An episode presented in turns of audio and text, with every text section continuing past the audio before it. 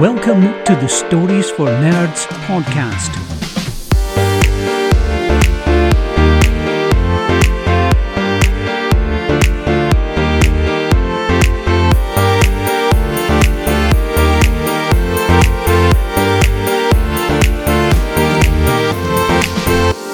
And now, with another epic episode, here are your hosts for SFN. What's up, everyone, and welcome to the first episode of the ninth season of the Stories for Nerds podcast, a show featuring a group of sci-fi and fantasy authors who not only love to discuss the latest adventures in books, TV, film, video games, anime, and all other forms of nerd entertainment, but they read and collaborate stories as well. Once again, I have the pleasure of being here with Abby Goldsmith. Hello. Hello, Scott Parkin. Good morning. Good morning, because it's morning somewhere. And Eric Johnson. Good evening. Good evening. So, folks, if this is your first time being at this show or listening to this show, I mean, you are really late to the game at this point. But, uh, for a little context, uh, we switch things around every other ep- episode, uh, what we like to call our, uh, episodes. Uh, first, uh, uh, first we like to start off with nerdy chats where we just talk like to talk about all the nerdy stuff that we've been up to, and then sometimes we seg- uh, segment out to having a more defined subject matter. And then we also do round robins, which are story by nerd segments where we do uh, collaborations, where one of the authors on the panels, we start with the opening, and then we switch off to the climax, and then we switch off to the conclusion. But since this is the first episode of this season, we are going to be starting with our nerdy chat episode. But before we do that, we always like to get updates with the authors on the panels. But before we get started with that, I want to make a public announcement. Uh, this was something that was discussed with the crew, uh, at the final, uh, with the final, uh, episode. But all good things must unfortunately come to the end. And so I am here to announce that this is indeed going to be the final season of the Stories for Nerds podcast. It's, uh, the, I went and gave a grander detail of, of why, uh, we uh, I came, well, not we, but why I came to this conclusion, uh, with the crew, but it's, uh, it's, uh, it's pretty much comes down to per professional and personal reasons. It was a very, very tough, bittersweet decision or, or, or choice to make just because I know that we, for, for me, I feel, I feel like the podcast has just gotten better and better every single year, every single season. And I have nothing but love and respect and adoration with the co-host that I have on this crew. And, and that was like one of the hardest reasons why I came to this, uh, decision. So yeah, that we have, we are going to be, uh, pretty much doing a, this is going to be our farewell, our, our send off tour for the season. But all that being said, that doesn't uh, deter from from the the format of of this podcast or this season. We're still going to run the full length, that being 25 uh, episodes for the year. But uh, just want to uh, make sure that we had that announcement first and foremost at the start of this, just so we could uh, kind of clear the air with that. Whew. But on to some better news. like I said, we, we, um, like I said, we always like to get updates with the authors on the panels and, uh, we always like to start with our fire redhead. Uh, Abby, I think congratulations are in order because, um, uh, not to take too much away from you, but, uh, you published another book while you, we were away. The productive you? one. Mm-hmm. Yeah, yeah. Book number two of the Torth series is out now, and this is pretty much still its just about its launch week. Um, so yeah, Colossus Rising by Abby Goldsmith. It is out on Amazon Kindle, Kindle Unlimited, and Audible, and, and also paperback. Yes. Yes. Yes. And and rest assured, we will include links to that in the show notes. But congratulations, Abby! Congrats. So, uh, yes. So, so how? I gotta ask, how did the process for publishing your second book go by comparison to the first one? Um, I mean, things move quickly. You know, my publisher's already kind of like, all right, third one is in the pipeline. I know. I Yeah. saw that they already got it set up, or no, for for March of May. what? What? Wow. Yeah.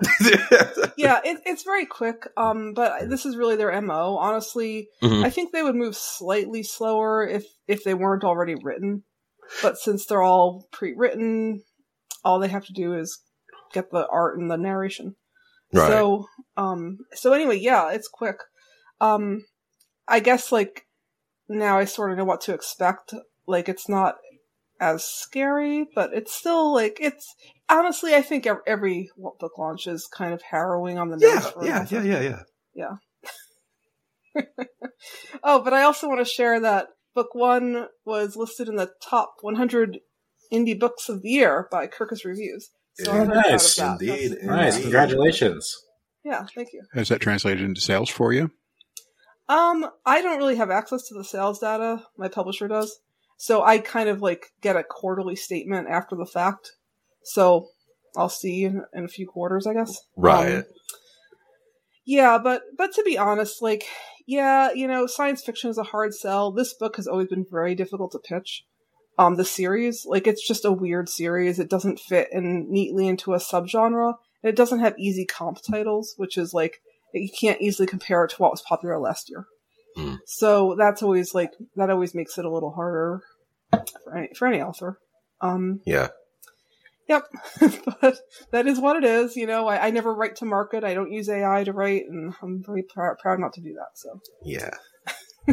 But even despite all that, I mean, the recognition that you, you've gotten for that achievement, I mean, that speaks volumes in itself. So congratulations. yeah, thank you. Yeah, of course, of course.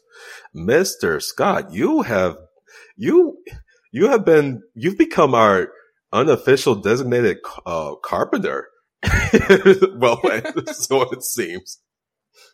Yeah, yeah, we Yeah, saw. those a are some nice works. Yeah, those are really Which- nice. Which doesn't show well on a uh, audio only podcast, but there you go. Yeah, yeah, yeah. True. Hey, yeah. yeah. No, Sorry, I guys. a You're just of- going to have to take our word for it. Okay. That's it.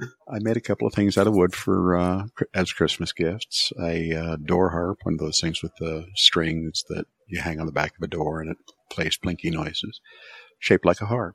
Um, and then a, uh jewelry box for uh, for uh, the same child. So, and I'm actually finished the woodworking today on a uh, on a uh, skill builder stool for the garage. So, yeah, fun stuff. Oh, what type of stool? Uh, it's a skill builder. I'm, I'm trying to learn Oh. a new technique. And so Hmm. I did, which is through tenons, um, pinned through tenons. Um, four of them will be wedged, have wedges driven into them to tighten them into the, into the mortise.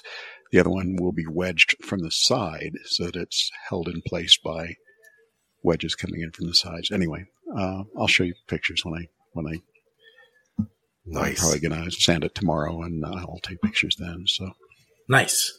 Yeah, but yeah, other than that, actually, I did um, finally got frustrated with that stupid dragon novel and uh, jettisoned it entirely and started from scratch and wrote about six thousand words on it. So, Whew. you know, it is what it is, and I'm happier with the way it's starting. We'll I was can going to ask you that.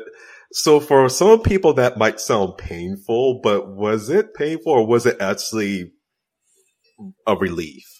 For me it was a relief because I've been I've been f- trying to figure out how to fix a fundamentally flawed manuscript Yep. and unfortunately because it was written with good intent but not according to plan this is the downside of pantsing kids um, is uh, I ended up with just some gaps and some holes and some structural problems that I could not find a way to um, edit. I had to just say, okay, you know. So yeah, I tossed about ninety thousand words, which is not a huge amount, but it's it's you know standard novel size. I was about to say that's a that's a book.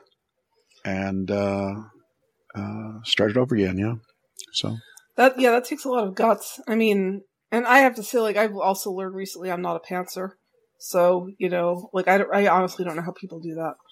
Um, Yeah. Yeah.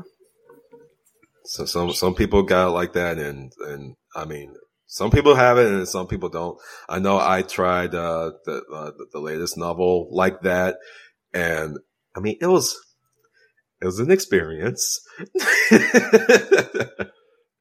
But I, I don't think I'll do it again. Actually, the first book I wrote, uh, the uh, I actually did. Uh, the, the the the first book was uh, I I just did from start to finish. But I, I I think the only reason I was able to get away with that was just because that story had been in my head for years.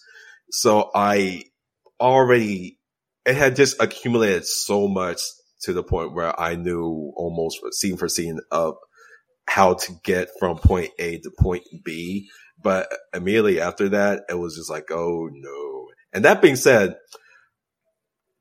maybe let me, okay, let me backtrack because the first draft, I, I just went, no, no, from, uh, point A to point B. I mean, I did, I just did a whole story with, without an outline.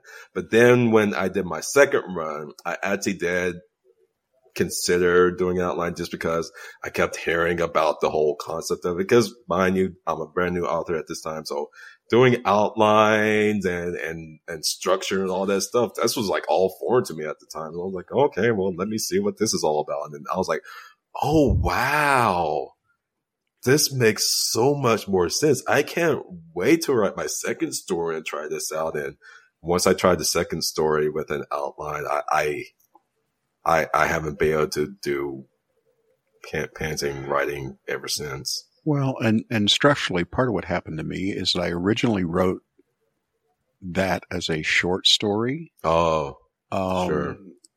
As basically a, I'm not even sure what the right word for it is, as a as a love song to my wife. Mm-hmm. Um, and then I thought, you know, if I just fill in the details, I'll have a novel length piece here. And I filled Right. in the details and I did a lot of good things. Yeah. That's the thing is it wasn't like I did a bad job on everything. I just didn't have, because it was originally written as kind of a, a, uh, an ode to my wife. I treated the character far too gently. Mm. Uh, I was far too nice to her. Oh, Um, and that's really sweet. Oh, considering the, the th- this is going to sound horrible, right? Because now I'm going to beat my wife. In, um,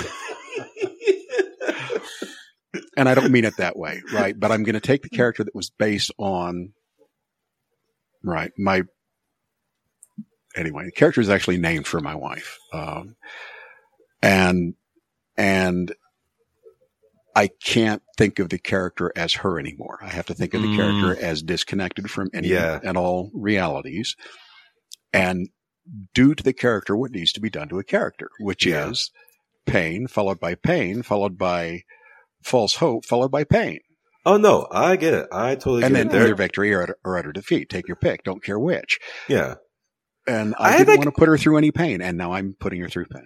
And I was about to say, I think a lot of storytellers, like uh, especially like those who've written enough stories, like they start to bring in characters or individuals from their real life, and they they they do a, they kind of give a what what we like to call a, a shout out to to those like uh, Yeah. people who've been really big at aspects to our lives and stuff.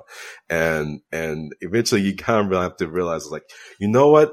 I made this person in recognition and dedication to this individual that I hold dear in my life, but that that can't be this person because uh, you know in real life you know you want them by all costs and everything but like you said when it comes to storytelling and and and having you know character growth and good development and everything they they have sometimes they gotta go through the reins a little bit And traditionally, at least for me, when I've used actual people, and I use a lot of real people as Mhm. secondary characters or as right background pieces that I Yeah. play to in my mind, but don't necessarily put on the page.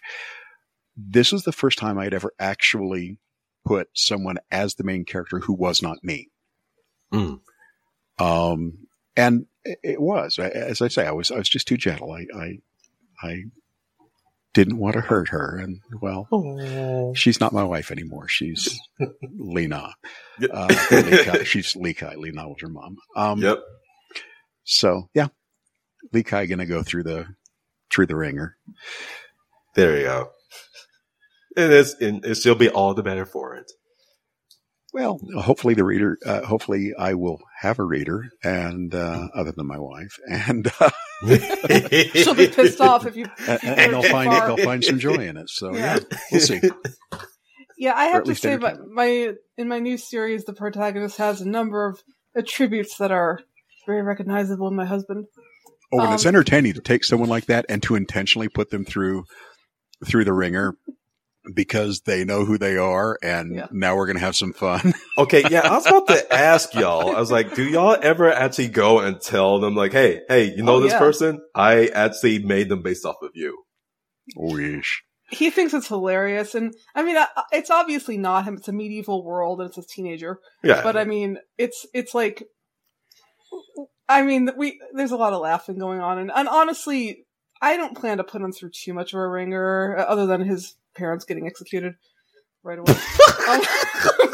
Other than that, so, Abby, Yeah. let's talk Other about your than being in-laws. a war Real orphan. parents. They're, they're, they're just like, you know, crappy parents. So it doesn't matter. You have to orphan your characters. Oh, they deserved it. Okay. Well, Yeah. that's okay. They never That's seen them. different. Yeah.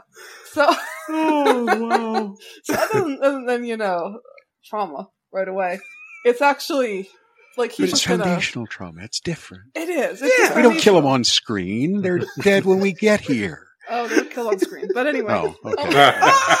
That's a good way to open a novel, by the way, is to kill them on screen and then we were trying to get you the benefit of the doubt, Abby. Come on. it's, it's like Guy Fleegman, uh, the guy who dies before the first act to prove that the situation is serious. Um, yeah, yeah, exactly. I can't help it. Like I, I have some kind of mental problem where I really like to kill characters on screen. I don't know. Okay. It, it's a little bit weird. Well, you know what? You're publishing your third out of six book, uh, second out of six books, and you kicked my ass. So there you okay. go. But I'm pumped. I don't know. oh my Yeah. word. Yeah. I honestly, my husband's played a big role in, in keeping me from killing too many characters. So, um, in in that Torth series that's being published, he There's no me telling how many killing. lives have been saved due He to he saved billions, literally billions. Wow. like. Dantooine thanks you. right? yeah, yeah. So it's Hmm. it's funny. I actually told that to some readers, like who are reading later books, and I'm like, if if you were wondering why this character is alive right now, you can thank my husband. And they're like, thank you so much. You know. Well, see, here's the thing: you got to keep them alive so that you can torture them even more. No, right. that's Exactly. not it. You know what, dude? For real? That's the messed up thing about it. I actually, I had a character who I had every, every intent of like, well, in, in my story, but then I kind of realized like, oh no. Wouldn't it be better if I kept They him have to alive? go away. yeah. Just so I can make him. And they have to go Oh my away. god! You know what? We're gonna make people think that authors are psychopaths on this. Well, yeah. I mean, uh, What's your point? I don't understand the question. We can't help it. Right. And also like like here's the thing, like there's gamers out there that like do first person shooters and they murder people constantly and it's it's their way of blowing off steam. So that's just what we're doing. It's no different. And as long as readers are reading it, we'll write it. Have a nice day. It's your fault. yeah, you made us this way, readers. Yeah, exactly. I'm, I'm gonna put it on you guys. okay, well, let's go ahead and move along. Um, as as far as like the stuff that I've been working on, um, um, still, uh, I actually I did uh finish the second run of my of my uh standalone sci-fi. Ugh, ugh, it was gross. you know, because it's so nice and fun. Like when you go in the, the first time where you can just write for the sake of writing, but when you have to put on that critical, uh, critical mind and, and, and go through like all the technicalities and everything, man, that I, I, I cut off a lot, a lot, a, I mean, a lot of fat and, uh, I mean, it needed to be done, but wow, I was like, ugh. What was, what was I thinking? Who wrote this? I was like, oh, right, I did. Crap, dang. So, um, I'm actually usually I just do well with, with these type of stories. I I do two uh two test runs and then I I send off to some beta readers. But um, since I did such an extensive overhaul with with this second run, um, I'm actually going to backtrack and just really take my time with another one, and might consider doing another one. Um, but I whatever the case, I mean, it, it's it's still progress. I mean, the story at the end of the day, the story's better for it. Um, I'm sure most authors were always our worst critics when we're like going in and, and reviewing and analyzing like what stories were done and and at the end of the day, I mean, going back to what Scott was saying, I mean, uh, sometimes you just gotta you, you do what you gotta do for you know for the story to be better. And while in this instance, I didn't have to overhaul the whole thing and start from scratch. But I mean, I've talked about before. There, there was an instance where I was 30,000 words into a story and that was pretty much like the opening act. I was like, um, no, this isn't working. So by that sense, um, I, I think I did it. I think I've done better. Just and, because and different authors have different approaches to their text. Uh, mm-hmm. I've got a friend who who who worries over every single syllable and oh. once it's written, it's written. It's not to be edited. It's not to be altered. Whoa. I, on the other hand, came up through, right, technical communication. I was a technical writer for 30 years. Mm-hmm. I generated page counts, man. So wow. to me, writing a book and throwing it so that I can figure out, you know, I wrote the first book so that I could figure out what to write in the second book. Yep. Or in the second version of the book. Mm-hmm. Uh, and so, you know, it depends on who you are, right? Yeah. But I would argue that if you, if you, if you're not comfortable tossing words, you're not comfortable writing them in the first place. Yeah, speak on it, dude. Seriously. Seriously. Yeah, and I, I personally, yeah, like I'm a perfectionist, and I, I'm trying to get over that habit because I think it's detrimental in a lot of a lot of ways. Um, sure. So I'm working against it. Sure, because I mean, to be fair, I mean, you, you do have to realize at some point it's like, okay, it, it has to it has to be done uh, you, you have, you have to kind of like let it fly.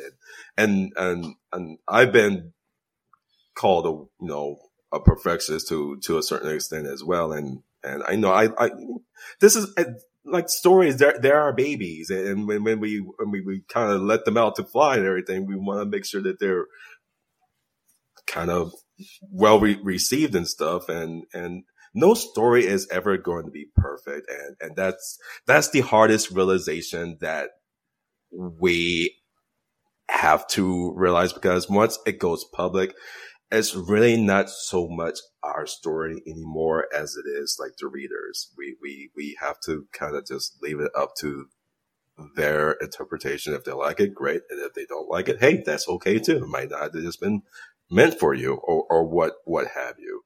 But, um, but whatever the case, um, I, I really didn't stress doing what I had to do. It was just, it, it, it just felt like a really gross process how to read all that.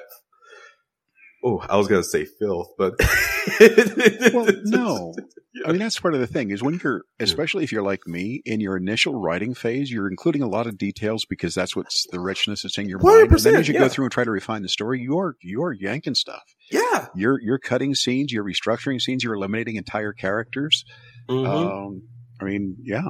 You're, you're, yeah, you're going at real. I mean, there is some stuff, there are some scenes where I was moving stuff around so much. Like, like even, even though I, I write in an outline and stuff, I think I've said this before, even like sometimes even in writing an outline and as meticulous as I am in my right line form, once you get to manuscript, you realize certain things once everything is on quote unquote paper. So I was like, wait a minute. No, this, this actually makes this segment right here makes a lot more sense in this area. And if you do kind of move stuff around, that really resets the whole, like, that can like reset like a, the whole structure of like certain parts of the story and everything. But hey, I mean, you got, you, you gotta do what you gotta do for the sake of the story. Let the story do what it needs to do, you know?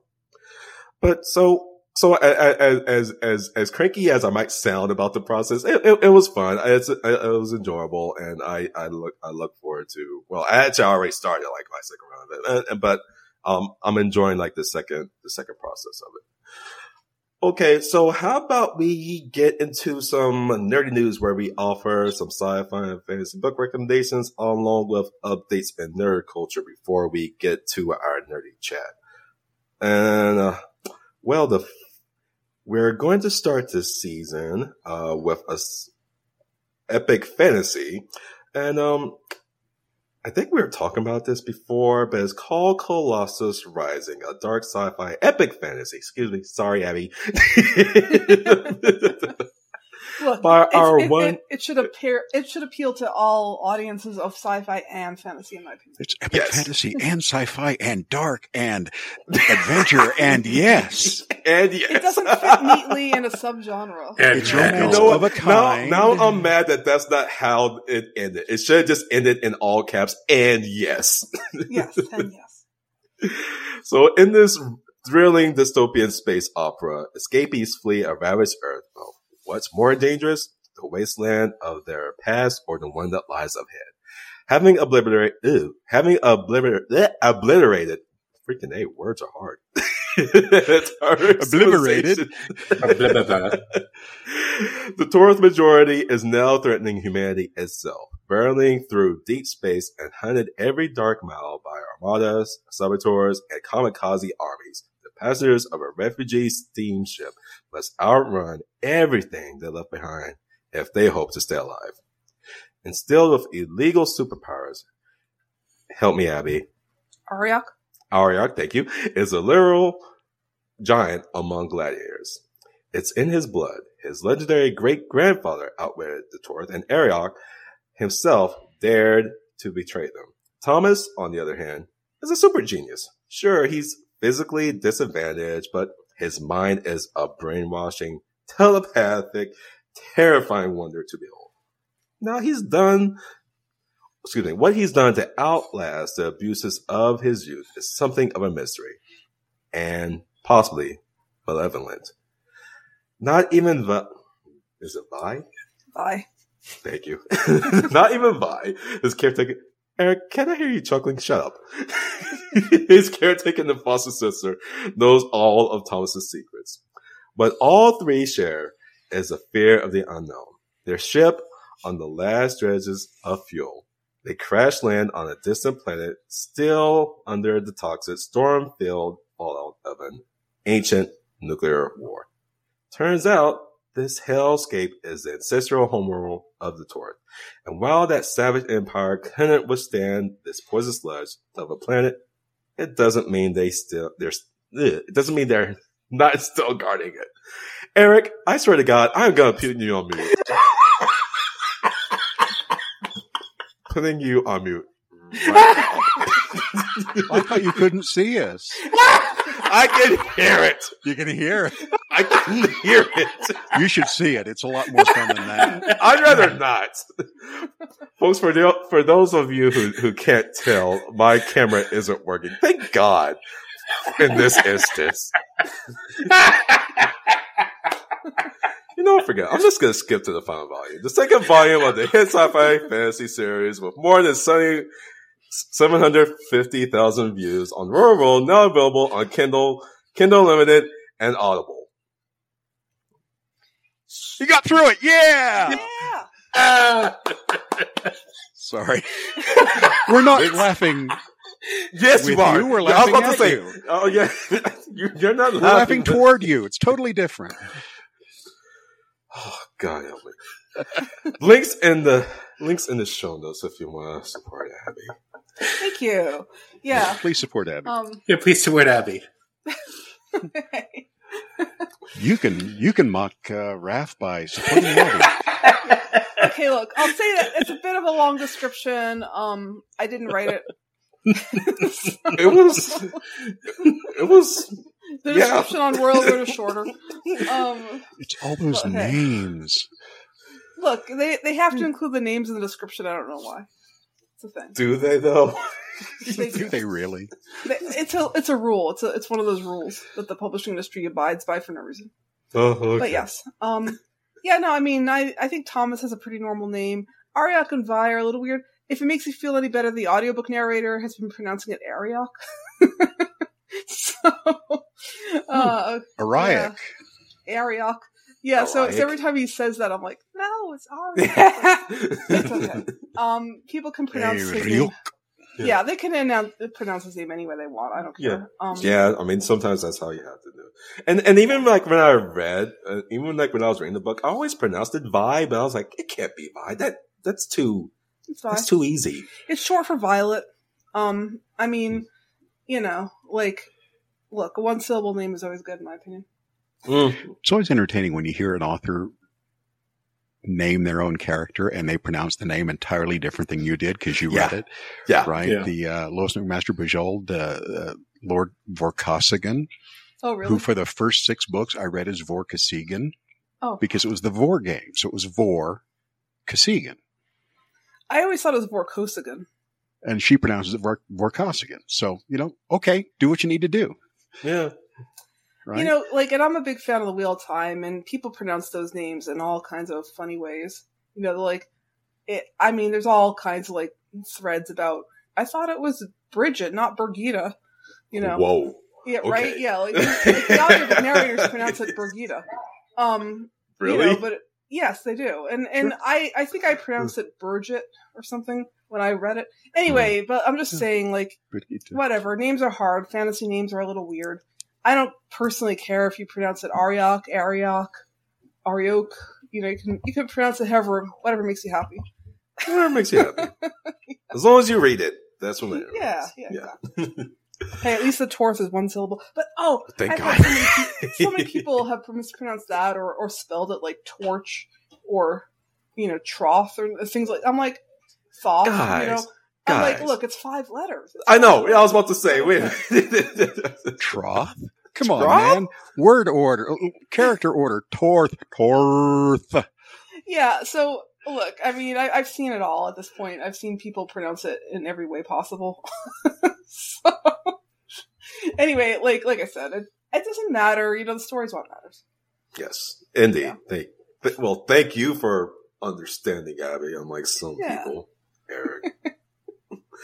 okay, so another bit of nerd news between now and our next episode: Prince of Persia: The Lost Crown will be available, published from Ubisoft. So dash into a stylish and thrilling action adventure platforming game set in a mythological Persian world where the boundaries of time and space are yours to manipulate. Um, wow. Where uh, there was the premise somewhere. Stupid phone. Uh, it was here. I promise it was here. Do you guys see it on your end? What? The link? Yeah. Prince of Persia? What are we looking for?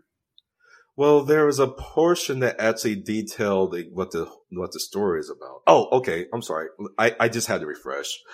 Um, unleash your inner warrior. Use your time powers, combat, and platforming skills to perform deadly combos and defeat time corrupted enemies and mythological creatures. Acquire and equip new amulets at shopkeepers to play as you see fit. So you can lose yourself in the prodigious Mount Oath. Discover a cursed Persian inspired world filled with bigger than life landmarks. Explore a variety of highly detailed biomes, each with its own identity, wonders, and dangers. Use your wits to solve puzzles, find hidden treasures, and complete quests to learn more about this corrupted place. So you can immerse yourself into a Persian mythological fantasy through an intriguing and original story. Cross paths with colorful characters to better unravel the mysteries of Mount Oath.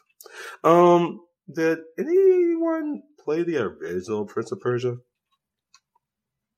No. Oh, Okay, wait, which one? Like the Nintendo No, one or I- the like which which version are you talking about? There's there's the the original Nintendo Prince of Persia. Mm-hmm. The uh I don't think I did. I think I got more into it when they did the Sands of Time. Yeah, yeah. I'm not talking about uh, the PlayStation version. Uh, I mean, like old school, like NES version, like the side scrolling ones. I might have. I don't remember. I want to say it might have been on the Atari, actually. I do remember the side scroller, and I also played uh, the first, you know, graphic version that was beautiful Uh, and a real pain in the butt to play. The the Sands of Time one. Yeah. hmm It was one of those that you know we've talked about that before. That there are some of them where that where the timing and the hand-eye coordination are so critical to the gameplay, Yeah. and I'm not that kind of a player. I'm Yeah. sorry. I'm I'm But to, but all that being said, it seems like this one is actually going back to the original original, like the NES version, where it's side scrolling and you're pretty much going through and, and, and there's a lot of platforming and there's a lot of puzzle solve, uh, puzzle solving in this. So, so I, I thought that was pretty interesting that they're kind of going back to their roots to a sense. Cause going back to what Eric was implying, a lot of people, when they think of Prince of Persia or the quote unquote original Persia, uh, Prince of Persia, they automatically think of Sands of Time. And people don't realize, well, especially like younger audiences, they probably don't realize that there was a, a game well before that, like when we were still talking about 8 bits and stuff. So yeah, I think that's pretty cool. And, and, and then, and it's still made by, uh, Ubisoft because Ubisoft made the original, if I recall correctly. But yeah, uh, that's going to be available, uh, January 18th. And, um, yeah, of Persia. So whatever the case, folks, if you want to stay up to date with our sci-fi and fantasy book recommendations along with updates in nerd culture, be sure to check out the StoryStreamers.com website along with our Facebook group. So to that end, folks, uh, how about we talk up the nerdy stuff that we've been up to since our holiday break? Uh, starting with you, Abby. Um, so I mean, I, I get it. We get it. You, you were, you were understandably more likely busy prepping up for the publish, uh, public, uh, publishing a book too. Um, did, did we get a chance to do anything, uh, beyond that during your break? Yeah. Um. let's see. Like, so I did finish watching Foundation season two.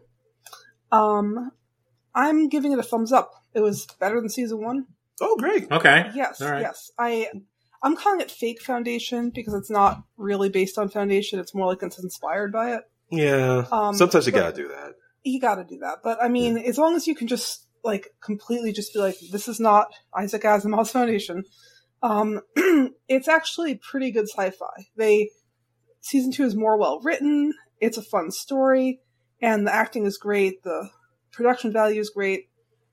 They have all kinds of really cool special effects. I'd say it's like probably the best sci-fi I've seen since The Expanse.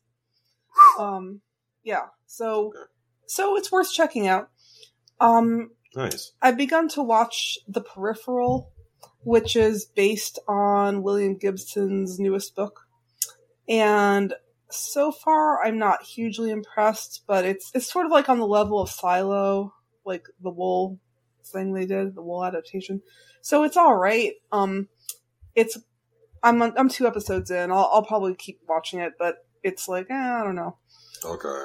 Um I've been watching Reacher because, you know, I'm a woman. I was trying not to smirk, but as soon as you said Reacher, I was like, Yeah. uh-huh. Look, I mean, all right, look. hey, uh, no shame, no shame. We get it. We get it. Yeah. speaking of intense violence.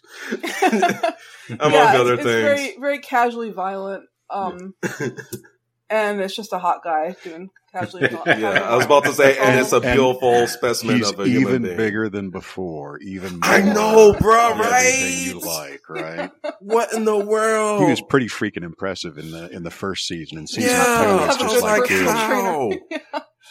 Yeah. I like that there's kind of like this humor thing going on with it where it's like, you know, He's got to eat like a chicken a day at this point. honestly. right? A? Eh? Yeah, yeah. or yeah. right? I'll Yeah, be no. generous. But yeah, the Minimal. banter with his crew is really funny. I, I like I like the banter with his team. Yeah, I like the fact that he only owns a toothbrush. He doesn't have any money. He's just like, like, yeah, you know, like, like I don't have a phone. I don't have, I don't own a suitcase. I don't own clothes. He just like takes what he wants. That's Keep it simple. Keeping it simple. And I'm So- sorry, there is something delightful about a guy, about this giant man walking up to the cop car that's been s- stalking him, s- hitting it with his foot and causing the airbag to deploy. yeah. Because when he hits it, when Reacher hits your car, it's been hit. Okay. yeah. Indeed. So I, I approve of that show. Mhm. Um, yeah, yeah. And I'm gonna do a little shout out for All the Skills by Honour Rae, um, which is a book I just enjoyed very much. Excellent book. Okay. This is the kind of book that people should read. So, I mean, I'm just having a lot of fun with like some lit RPG, um, crazy books like that. So all the skills is lit RPG. Um, and it's kind of like a little bit making fun of the Dragon Rider theme or the Dragon Rider trope. Uh-huh. Um, and it's, it's very well done. It's just, it's just like kind of very entertaining. Okay. So, yeah. Nice. Yeah. I will add that. I added. I'm gonna add that one to the list. Oh, I could keep recommending books all day. I mean, you guys know I read a lot. So- yeah. Yeah. but that one, that one, um, I highly recommend. Yes. sure. Nice. Is it uh, uh is it audible? It is indeed. Okay. And then what about you, Mister Parkin? Um, I didn't read very much. Um, I spent a lot of time doing, you know, we're working and shaping and refining. Mm-hmm. Um, but me being me, I uh, watched the first 30 episodes of Yu Yu Hakusho, went back and for reasons I cannot explain, in my mind, I had conflated Yu Yu Hakusho with, um, with, uh, tension. Oh. oh man. Surprise! Surprise, man. Yeah. So when I went to watch it and realized, oh, that's not that. That's Mm. something entirely different. Yeah. yes, very Yeah. different. so So did you even watch the original anime? Because I take it you're talking about the you're watching. no, I went back and watched it because I saw the thing on Netflix and Okay. wanted to watch enough of the original anime to find Okay. out whether the Netflix Ah. adaptation was Okay, any good. gotcha, gotcha. So I watched the first thirty episodes of the anime, then watched the first two episodes of the uh, of the Live action. live action version. Mhm. They're similar and yet not the same. It is a reimagination, as Mhm. they often are. It updates it a lot because, to be clear, uh, the original series Yu Yu Hakusho was, you know, kind of following up on Dragon Ball and Dragon Ball Z, and it's very much a fight of the week Yeah. um, Yeah. Yep. show, and there's nothing wrong with that. But mm, you have to really like that to to stick through 164 episodes or whatever it ended up being. Yeah. Yeah. Um, my son just finished, by the way, One Piece. Uh, you know, Oh, wow. sixteen hundred episodes. Loves it. Recommended that I watch it, and I'm just like, dude, no, No. no, No. no. No. I echo that sentiment. I, I struggled enough with 368 episodes of Bleach. Um, so, which I watched all of twice. Wow. Uh, then I went back and watched the canon only version twice more. Anyway, um, so it is what it is. It's very classic, right? Yu Hakusho. Um, I think I mentioned last time that I had also watched uh, Gungrave, which I had again Mhm. conflated my mind with Trigun. Not the Very same different. thing. No, very Not different. the same thing at all. I liked Gungrave. Highly recommend it. If you're into a little bit of a darkish uh, story about mobsters. Anyway, um, I thought the re- I thought the live action remake was actually quite good. Uh, is it the original? No. It takes a slightly different, different emphasis. It emphasizes different points, Mhm. but it's really well done visually, and uh, and I appreciated it Okay. Nice. for what it's worth. Yeah. Um, watched an odd flick that I got out of the dollar bin at uh, on DVD out of the dollar bin because the title is is my son's name. My son, my youngest son, is named Griffin. And so when I saw a movie in the dollar bin called Griff the Invisible, I had to buy it Uh-huh. because I was just curious. Uh, turns out It's a superhero. It's an Australian from 2010 superhero movie. Maybe. or maybe Griff has a Walter Mitty problem oh no. and it's all in his head Oh. until he's he meets a girl who also Australian. has it in her head. And maybe they're good for each other. Maybe they reinforce each other's worst aspects. A really nice, almost sweet Mhm. love story and story of for anyone who's ever been a nerd and felt completely un disconnected, unconnectable to the world as other people choose to live in it. Who mm-hmm. has ever been bullied by the by the the smarmy guy at work or the jock turned CEO because that's what By the happens to all of them normies. apparently, mm-hmm. right? This hits you where you live. I loved it. I highly recommend it, but it is not a happy story, nor is it a sad one. It's a thoughtful story right. Yeah, and I appreciated that. I happen to really like that kind of thing. Um, also watched a series on Netflix called uh, um, Gyeongseong Creature. Uh, it's a new K horror uh, Korean Mhm. show. Mm-mm. Oh, I'm sorry. Go ahead, but you, said Korean is- horror. Like, no. It is horror. It is violent. It is a lot of dead bodies. A Mhm. lot of dead bodies. At one sure point, it is. The main, you know, one of the main characters in attempting to escape the the military hospital wherein human experimentation is going on leaps out a window and falls onto a literally 15 foot tall pile of human bones. Um, it's not nice. Mhm. Having said that, I really enjoyed it. It is season one and it's definitely very clearly set itself up for season two. Oh, so it's a series. It's a series. It's so there's 10, more of it. There's a lot 10 of it. 68 minute episodes. Um, and it's season one with season two having been announced by Netflix as coming based on a Korean web, uh, show. So, uh, if you can tolerate the violence, such such slice of life and so lighthearted, sweet K dramas. How did they go from the, that to I'll tell you what, so- Kor- when the Koreans go dark, they go all the way. yeah, man, exactly. dark. Golly G. Willikers Wow. Batman. I guess it's because since they since they since uh, since their their stories are so lighthearted and and so tamed by Western audience standards. Once it gets to no, once they can unleash, I'm like, man, they have to let it all out. I'm like, Some of this, some of that, some of the other thing. Yeah. Yeah. what was really intriguing to me is this, the story is set in 1945 in Korea. And it surprised me because as an American, when I think of the epitome of all that is bad and evil in the world, what do I think of? World War II? A Nazi. Yeah, Right? Yeah. The Nazis are the embodiment of all that is wrong in everything. In this show from Korea, set in 1945, Yeah. the Japanese are in the role of Nazi and Yep. behave as Yep. we would think of Nazis Mhm. with depraved indifference, with Yeah. cruelty, with, with, you know, grotesque disdain for the lives of Koreans.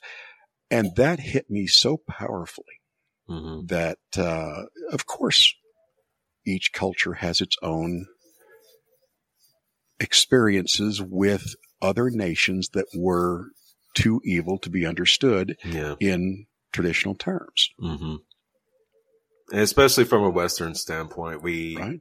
really kind of, yeah. And like I said, I mean, I said World War II, and when people think of World War II or the quote unquote bad guys of World War II, they immediately think of Germany and the Nazis. But that's the thing is for right the the, the Japanese uh, occupied uh, Manchuria in 1910. Yeah, uh, man. Uh, they occupied Korea in 1912, and uh, we're There's not some- kind for the next. There, there's 35 some stories, man. Yeah, there's some Um, stories.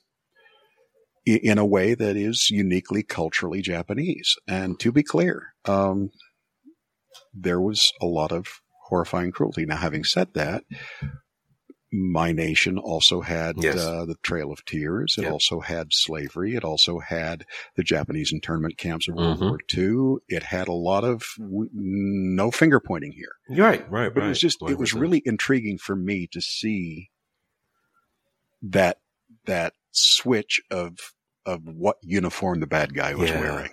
yeah, Um and to see the the the social racial animus that was at play here because Mhm. it was powerful, it was resonant, and I really enjoyed it. But it is very dark in that sense. hmm It is about people discovering their own humanity in a situation wherein humanity is not valued. right. Um, so, for what it's worth, uh, I recommend it highly. Uh, Cool. If if you're able to tolerate that sort of thing, Right. Uh, and it is very much that sort of thing. It has both Netflix disease and uh, Squid Games disease. It's it's I would argue better than Squid Games, um, but that's just me. So that was Cool. it, more or less. All right. Very good, very good. And what about you, Mr. E? Uh, yeah, so I watched the first two episodes of Yu Yu Hakusho. Um, Why live is it that all of us like Yeah, I know. it past the, Past the first two. It looked really good, and Yeah. so I wanted to find out. Yeah, I mean, I en- I enjoyed it. It, it. As Scott said, yeah, it's they've upped the times, and it, it definitely needed it. Um, you know, I was watching. I was like, yeah, I can see some of the arcs they cut out, some of the you know story they cut out. You know that they they did for this. Um, I, you know, I, I will watch the third episode eventually. Yeah, uh, yeah, I, I yeah. plan to. You know, it's it's a fun series. I think I think it's very enjoyable. I think they did some smart cuts. We'll see how it goes. Um, I watched uh, Reacher. You know, I'm on. I watched. I'm caught up to it currently. What's going on for season two? Yeah. Yeah, Okay. see, I made the mistake of of they said that season two came out on November on uh, sorry December fifteenth. So Yeah. on December fifteenth, I went to to Amazon and I watched it, and only three episodes were out. Yeah. Mhm. I hate people that do that. To me. if you say you're going to announce the series, release the series, not some tiny portion of it. Yeah. You're n- so now I'm not going to watch it until it's done. Sorry. No, I think it's smart of them to do that because it's like a shared cultural experience and people can talk about it episode by Ye- episode. For Yeah. those of you who actually go out into the world, Yeah. uh, I'm a basement Yeah. dweller, and such is life. So So, yeah. So- well, I am enjoying it. I think it's it's a really a lot of fun from the first season. Uh, it's really nice to see this. You know, the first season he was a little more lighthearted by himself. This one he's actually he's a little more. It's supposed to be like the the theme is he's a little more brutal. You see the more brutal side of Reacher, but it's kind of nice to see his banter with his teammates. That's been a lot of fun. Um, let me th- let's see. I've also been watching uh, Monarch: Legacy of Monsters. Um, sorry, Scott, you want to say something? I can say a quick comment on Reacher. Um, one of the things that's really intriguing is often a second season or a quote unquote prequel is not very good. I would argue that the second season introduces a depth to the character of Reacher that was hinted at in season one, but is Oh, now yeah. fleshed out in a way that makes watching season one again really intriguing. Well, yeah, because I mean, I know, like my brother, I think, read the books, and he talked about like this is Yeah. the eleventh book where they said they delve more into Reacher's like anger and his more like violent side. Where throughout most of the books, it's hinted at that he's very controlled, has very much control of it, but when he lets it loose, he lets it loose. Um. So yeah. So like I said, it, it's it's been a joy watching it for that. Um. And uh, Legacy of Monsters is for Monarch. That's been a lot. I've actually really been enjoying that one. My wife and I watched that. It's it's been a lot of fun um, you know, Godzilla esque and kind of expanding, doing a little more backstory about that world. Um, so it's, it's been pretty interesting. For some reason, I thought you were talking about like the Venture Brothers Monarch. Oh, I would see that. I loved, I loved the, the Monarch and, and uh, what is it, uh, Doctor Girlfriend yeah. They- and Brock Samson. That that series was so much fun. Yeah. I I uh, actually forgot to mention I watched the movie of that. Oh, nice. Yeah. yeah. Yeah. That was like, I like that one. That was a fun series. And, and they always, you could always tell that they're just really goofy. Um, let me think. Uh, I've also watched, uh, finally, uh, finished, uh, Frieren the first season and they've already started the second season, which, which is pretty rare. You know, they announced as soon as their first season ended, the second season was coming out the very next week. So they've already started the second season of Frieren, uh, Beyond Journey's End. Mhm. uh, which you know, so I, I'm still loving that series. Still very good. Um, season one since it's done. yeah. Um, I've been watching uh, Spy X Family season two, uh, which is which again, it's still just really goofy, really funny, just over the top. Kind of a, it has a little bit of slice of life, but just it, it's one of those just funny shows to watch. Yeah. very good palate, kind of very good palate cleanser. Yeah, one hundred percent. Um, let me think here. I've been, I'm trying to think of anything else I watched for move on to gaming. Um, watching wise, I'm trying to think. What? Uh, oh yes, I watched the first episode of Echo. Um, I would say it's it's it's looking interesting so far. Okay. Um, from how my my brother described it, one of the plans they have is to have a like a kingpin character be like a Thanos for the Marvel Street Universe characters. Mhm. Just like, you know what? I would be, I'd love that because in the comics, that's how he is. You have a Mhm. bunch of heroes who kind of cross over because Kingpin is their villain. So I'm kind of looking forward to seeing how they go with that. Um, and then I've been watching the What If series, which I, I loved. This is one that I think they've done really good job on the second season. I think they've improved upon it, done, picked uh, some more stories that either have been really funny, kind of heartfelt. Um, so it- it's been that one's been a fun one. I highly recommend watching those ones. And they really don't need you really don't need much, backstory and characters. It helps if you have some, but it's been just kind of a fun series to watch. Um, then gaming wise, I've been playing um, Final Fantasy 14 as always, Baldur's Gate 3, uh, and then I went. I've been gone back and been playing uh, the Spider-Man, Marvel Spider-Man original game again. And then uh, book-wise, I actually started reading the original Chronicles of Riyria because you know the prequel series that he he wrote. Um, I finished the first one, and uh, that was one thing I was going to ask you guys. I, I was kind of curious because uh, Abby, you would know. At least in my opinion, I really felt that Hardian's decision to go help Royce in that book. it's mentioned a lot in, in the original Hadrian, ones. Hadrian. Hadrian, sorry, oh. Hadrian, sorry, Hadrian's. Hey, Hadrian- pronunciation. Sorry, yes, pronunciations, yes. Hadrian's decision to go help Royce, I, I was like, there, you know, it, it kind of just seems like he was really struggling to find a motivation of why Hadrian would go help Royce.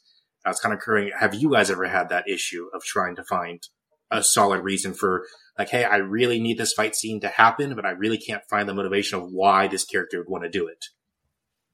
Not in my Torth series. I daydream that whole thing. It's Yeah. possible in my new series I'll run into something like that. Yeah. But um, And like I said when um, I, I said on one portion, like sometimes you gotta let the story take care of itself. And I mean, yeah, uh, there's a lot of things. There, there's a lot of things that are cool. Uh, and I can, I, well, let me speak for myself. There are a lot of scenes in my head that I find it's like, oh man, that'd be really cool if such and such and such and such can interact in this, you know, aspect. But if, but I mean, you, you if there's no substance of it to the story, then you keep that personal bit of inner fan fiction where it belongs in your head. If it doesn't do anything to embellish or enrich the story. Well, 'cause I mean, like, I understood why Hadrian had to do it, but I was more like, this really doesn't feel like much motivation of why he would go help Royce, considering at this point they still really hate each other. I vaguely remember that. It's been years since I read it, so I, I don't remember. His, his, his, they said that the motivation was he was tired of seeing people being killed when he goes and kills three people to protect Royce. And I was like, well, you, you kind of, I was like, you kind of hate Yeah. Royce at this point. Your motivation is, I don't want to see people die, and you go kill three people to help a guy you hate. I was like, it, kind of the Well, motivation. He never, he never really hated Royce. He was always a big teddy bear. Just, just well, they weren't friends at that point. They definitely were not. like I said, I, that was more just something curious on your opinion now because it was, like I said, it just, it felt like he was struggling to find a motivation of why Hadrian would actually go back and help Royce. Yeah, it could be. Honestly, I like I don't remember that. Like so I read like the the Riyria, Riyria Chronicles, like the six book series. Um, but I guess I haven't read anything else. Like like there was a prequel series? So, so Revelations was the first. Revelations he released first, and then Chronicles is the prequel series that goes back and and gives more detail about some of the references they make in Chronicles. I mean, sorry, Revelations. Oh, okay, okay. Yeah, no, I, I read like a few novellas that were prequels and that was it. I, I don't Okay. Yeah. Okay, yeah, didn't know if you read them because like the first one's, if you remember, like in the books, they talk about the uh, the Crown Tower one, when that got them really famous, Right. and right. and that that's what the first book covers is the Crown Tower, where they really do not like each other. Like they don't really get along with each other because you know Royce thinks he's a goody two shoe that uh, Hadrian's a goody two shoes, and uh, Hadrian thinks that Royce is a cold blooded killer. well, fair enough. Yeah, yeah, that's that. Yeah, not wrong. Yeah, but yeah, so that, that's that's what I've been reading uh, and doing. Okay, Nice. very cool. Uh, well, let me go down my list. Um, I watched uh, Rebel Moon on Netflix from uh, that's uh Zack Snyder's la- latest film. It, it, instead of going to the the theaters, I mean, it might have opened up in certain theaters, but it was a big Netflix release.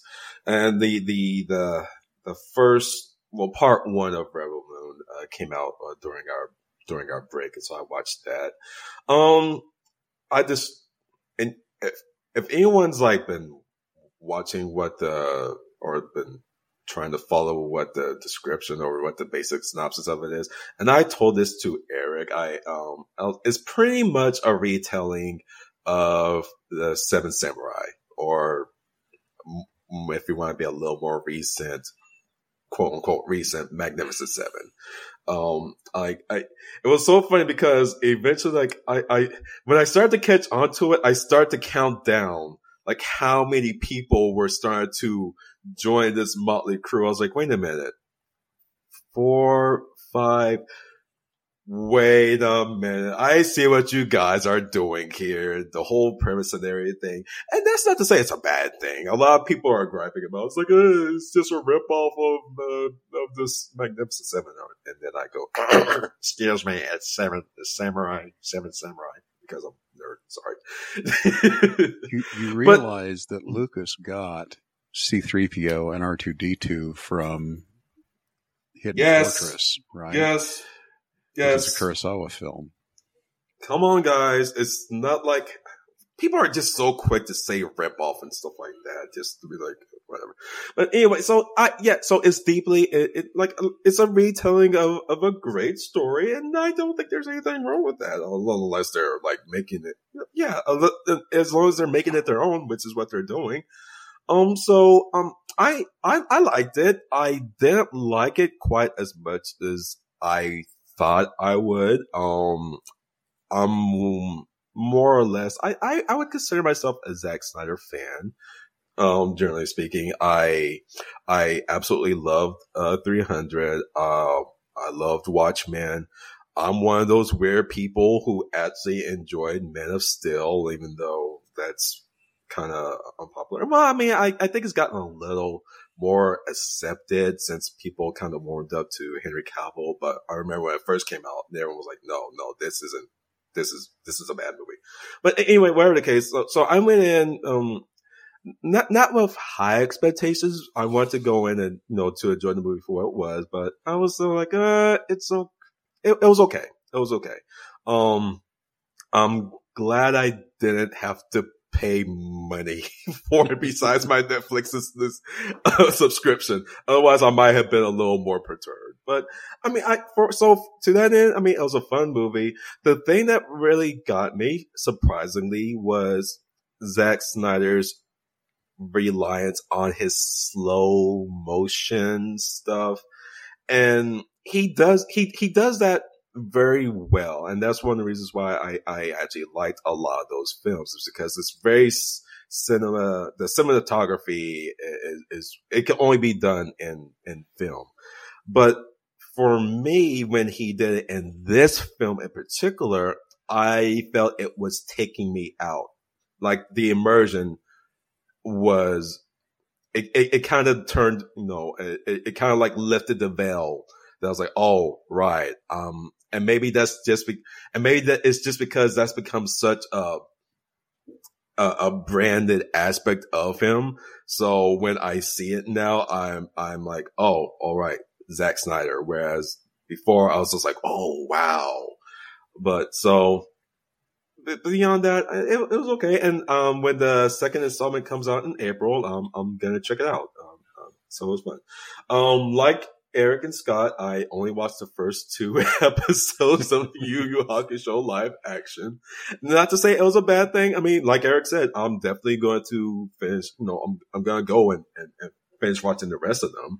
Um, and I, I, so I won't take up too much time on describing that sense. Uh, I think both Scott and Eric, uh, uh, pretty much summarized it very well.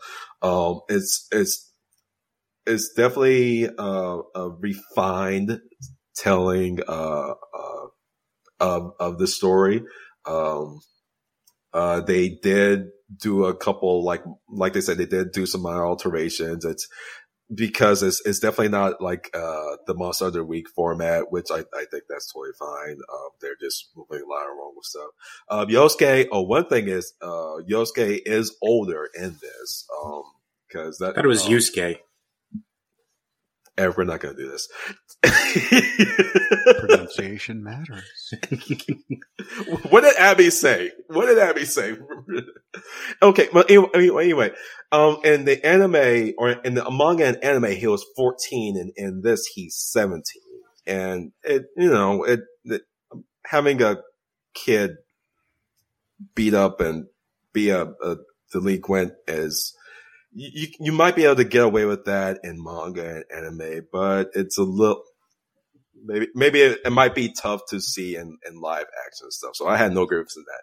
I mean, he, he's still, he's still, he's still a kid, all, all things. And, and the, the people, oh, and that's one thing I'll say. The people who they got to portray the characters, wow.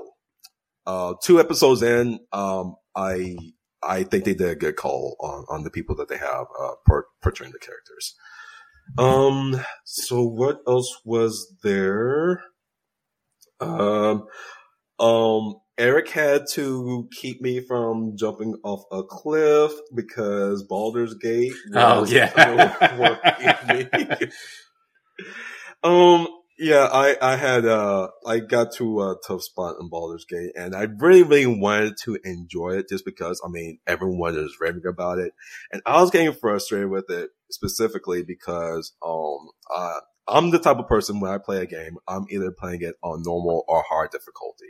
In this instance, I was like, oh, well, I really don't want to have to worry about like the difficulty. So I, I lowered the difficulty down to, uh, I think they just call it adventurer. So it's pretty much on easy.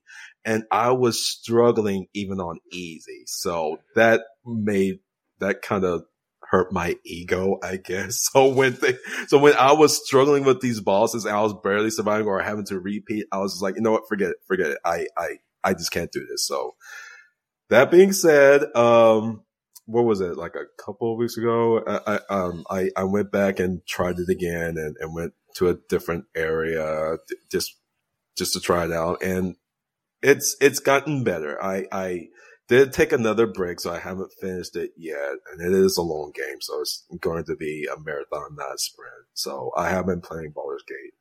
Um, uh, Is that one of those where you have where you can spend two weeks on one boss fight? Yeah. Okay. It, it, it's D You and D. You just have to go through and learn it. It's just you have to. Yeah, I mean, so, so when I was doing the beta, because again, I, I've been playing the game since I think actually since I think alpha actually, um, and you know they they released certain stuff, but like it took me a while to get used to it because I was like, okay, I have to get out of the. Because again, I had I'd never played much D and D. Like I played some of the previous Baldur Gates a little bit, but I didn't remember it. And Yeah. you really have to get out that, that mindset of being, hey, my character's the hero. I can run and do whatever I want. It's like, no, no, you actually have to strategize. You have to kind of figure out how this boss is attacking and, and kind of position yourself. Because if your team's not in a good position, you're going to be hurting during the battle. Yeah. Well, if it's open, if it's semi-open world where you can actually do things slightly out of order and end up going Yes. up against a boss that is more than you're currently able to handle, Yeah. you don't know that and you try Yeah. it anyway and you keep going and going and going and eventually you beat it, but it took you 40 hours of gameplay. Yeah, and Eric explained that to me. Like, apparently, I was in an area that I had no business being in, but since it was open world, I was just like, "Wee, yay!" And apparently, yeah, I Yeah, was in the wrong spot. But This Okay, game also highly built upon like you learn something, you beat a boss, you learn more information, and as you get information, it makes it much easier to fight because otherwise you like this. As I told my wife, and she goes, "Oh, would I like to say?" I go, "No." I go, "You literally have to talk to people in this Mhm. game. If you don't talk to NPCs in this game, you can lose critical information yeah, that like you can't react to. So like when you go to talk to someone, they don't like if you haven't talked to that NPC, you don't have the option to select that. So it might say like, "Hey." this person's weakness is fire. But if you never talk to that person to find that out, you can't select, I, you know, throw a torch at this person before the battle begins. And Eric will tell you, like, I'm the type of person, uh, I, I really love want to play certain games just for the story. And if I get stuck on, on any, or if I get a hiccup, like if I'm like, if I'm playing a game that has a really captivating story, but then there's a puzzle that you have to solve, I will, I will rage quit on it just because of like, I don't want to have to deal with this anymore. I just want to progress. And, and, that was the thing that was also getting to me in Baldur's Gate. I was enjoying the story up to that point, and I was like, I want to get through this so I can get back to learning about what's going on. Because I'm the type of person, um, no, I, I, I want to, I want to talk to everybody. I want to see exactly what what's going on. I want to see how like the the how these characters are, what the world is like and everything. Um, but if there's like any aspect, whether it's a puzzle, whether it's a boss that might hinder me from that, I can get really, really flustered. Um, what game was it you kept calling me in to do the puzzles for you? Um, um, um, um Uncharted. Uncharted. That's it. Yeah. Cause I remember, I remember I'd be sitting, you go, E, get up here. I have a puzzle. Mm-hmm. yep. So for what it's worth, of uh, going there with patience. Um, I will say, I, Scott, I, it's not like a, I, I wouldn't say it's like a, a freaking, um, where, who's that, that, that, that studio? The people, Dark Souls? Yeah. Uh, I'm having a brain fire that studio. Starts with an F. Uh, holy crap. That's bothering me. Now I gotta look it up. Uh, Dark Souls and Bloodborne they freaking made El- Elden Ring. Mm-hmm. Um, come on, come from FromSoftware. Holy crap, jeez. Yeah, it's not like a FromSoftware where like it, it you have to get good, quote unquote, but you just do have to go in with a little bit of understanding. You just can't hack your slash your way in there. And apparently you can't do that on the easiest difficulty as well. But no, no. If you have some D and D background, it helps a little bit because you kind of realize, oh, if I actually piss off this village, this village, the entire village is going to attack me, and I can't like run away and hide. They will keep attacking me and kill me. And that's the other thing that uh, really, really piqued my interest because that's what the real big sales pitch of the game was. Um, it's like the level of freedom that you have with this game it's, it's like you're playing an actual D and D game because it was like, well, um, do you, oh I, gosh, I can't use that example because that'd be spoilers, but pretty much like if you have like certain equipment in your inventory, you can go into, um, an area and hey, you can apply this, uh, equipment that you have in your inventory. Like, do you have poison? Uh, go ahead and poison the boss before you have to fight them. Uh, do do you have a uh, do you have a, a charm uh, that that can hypnotize people? You can go in there and use that on the entire village, or or, or, or pretty much like if, if you can do it when, with all your friends when you're rolling dice in, in, in real life, you, you can do that in Baldur's Gate three, and so um, I'm trying to temper my patience just so I can ex- experience and, and appreciate the story in that in that aspect. But from what for what it's worth, um, from um, after I got over that that initial hump, it, it, it, got a lot better. It got a lot better, and so I'm I'm definitely enjoying it. So um, I look forward to getting back to it once when I can. But um, that is going to cover everything from my end. So uh, I think that's going to wrap things up for this uh, Nerdy Chat episode. So uh, be sure to follow up with us in a couple of weeks where we will start our first Story by Nerd segment. Um, but whatever the case, folks, if you uh, like these Nerdy Chat episodes or these Story by Nerd segments, be sure to give us a like, heart, thumbs up uh, to the source of this podcast, whether that is iTunes, Spotify, Google Play, iHeartRadio, et cetera, et cetera. You get the idea by this point. But folks, that's going to do it for this episode of the Story Streamers podcast. Hey, I'm Raphael Jordan. Y'all keep thinking big on a collective level. And this is Scott, Abby, and Eric signing off. Mr. Parkin, what is going to be the final send off to our listeners? And yes, And yes,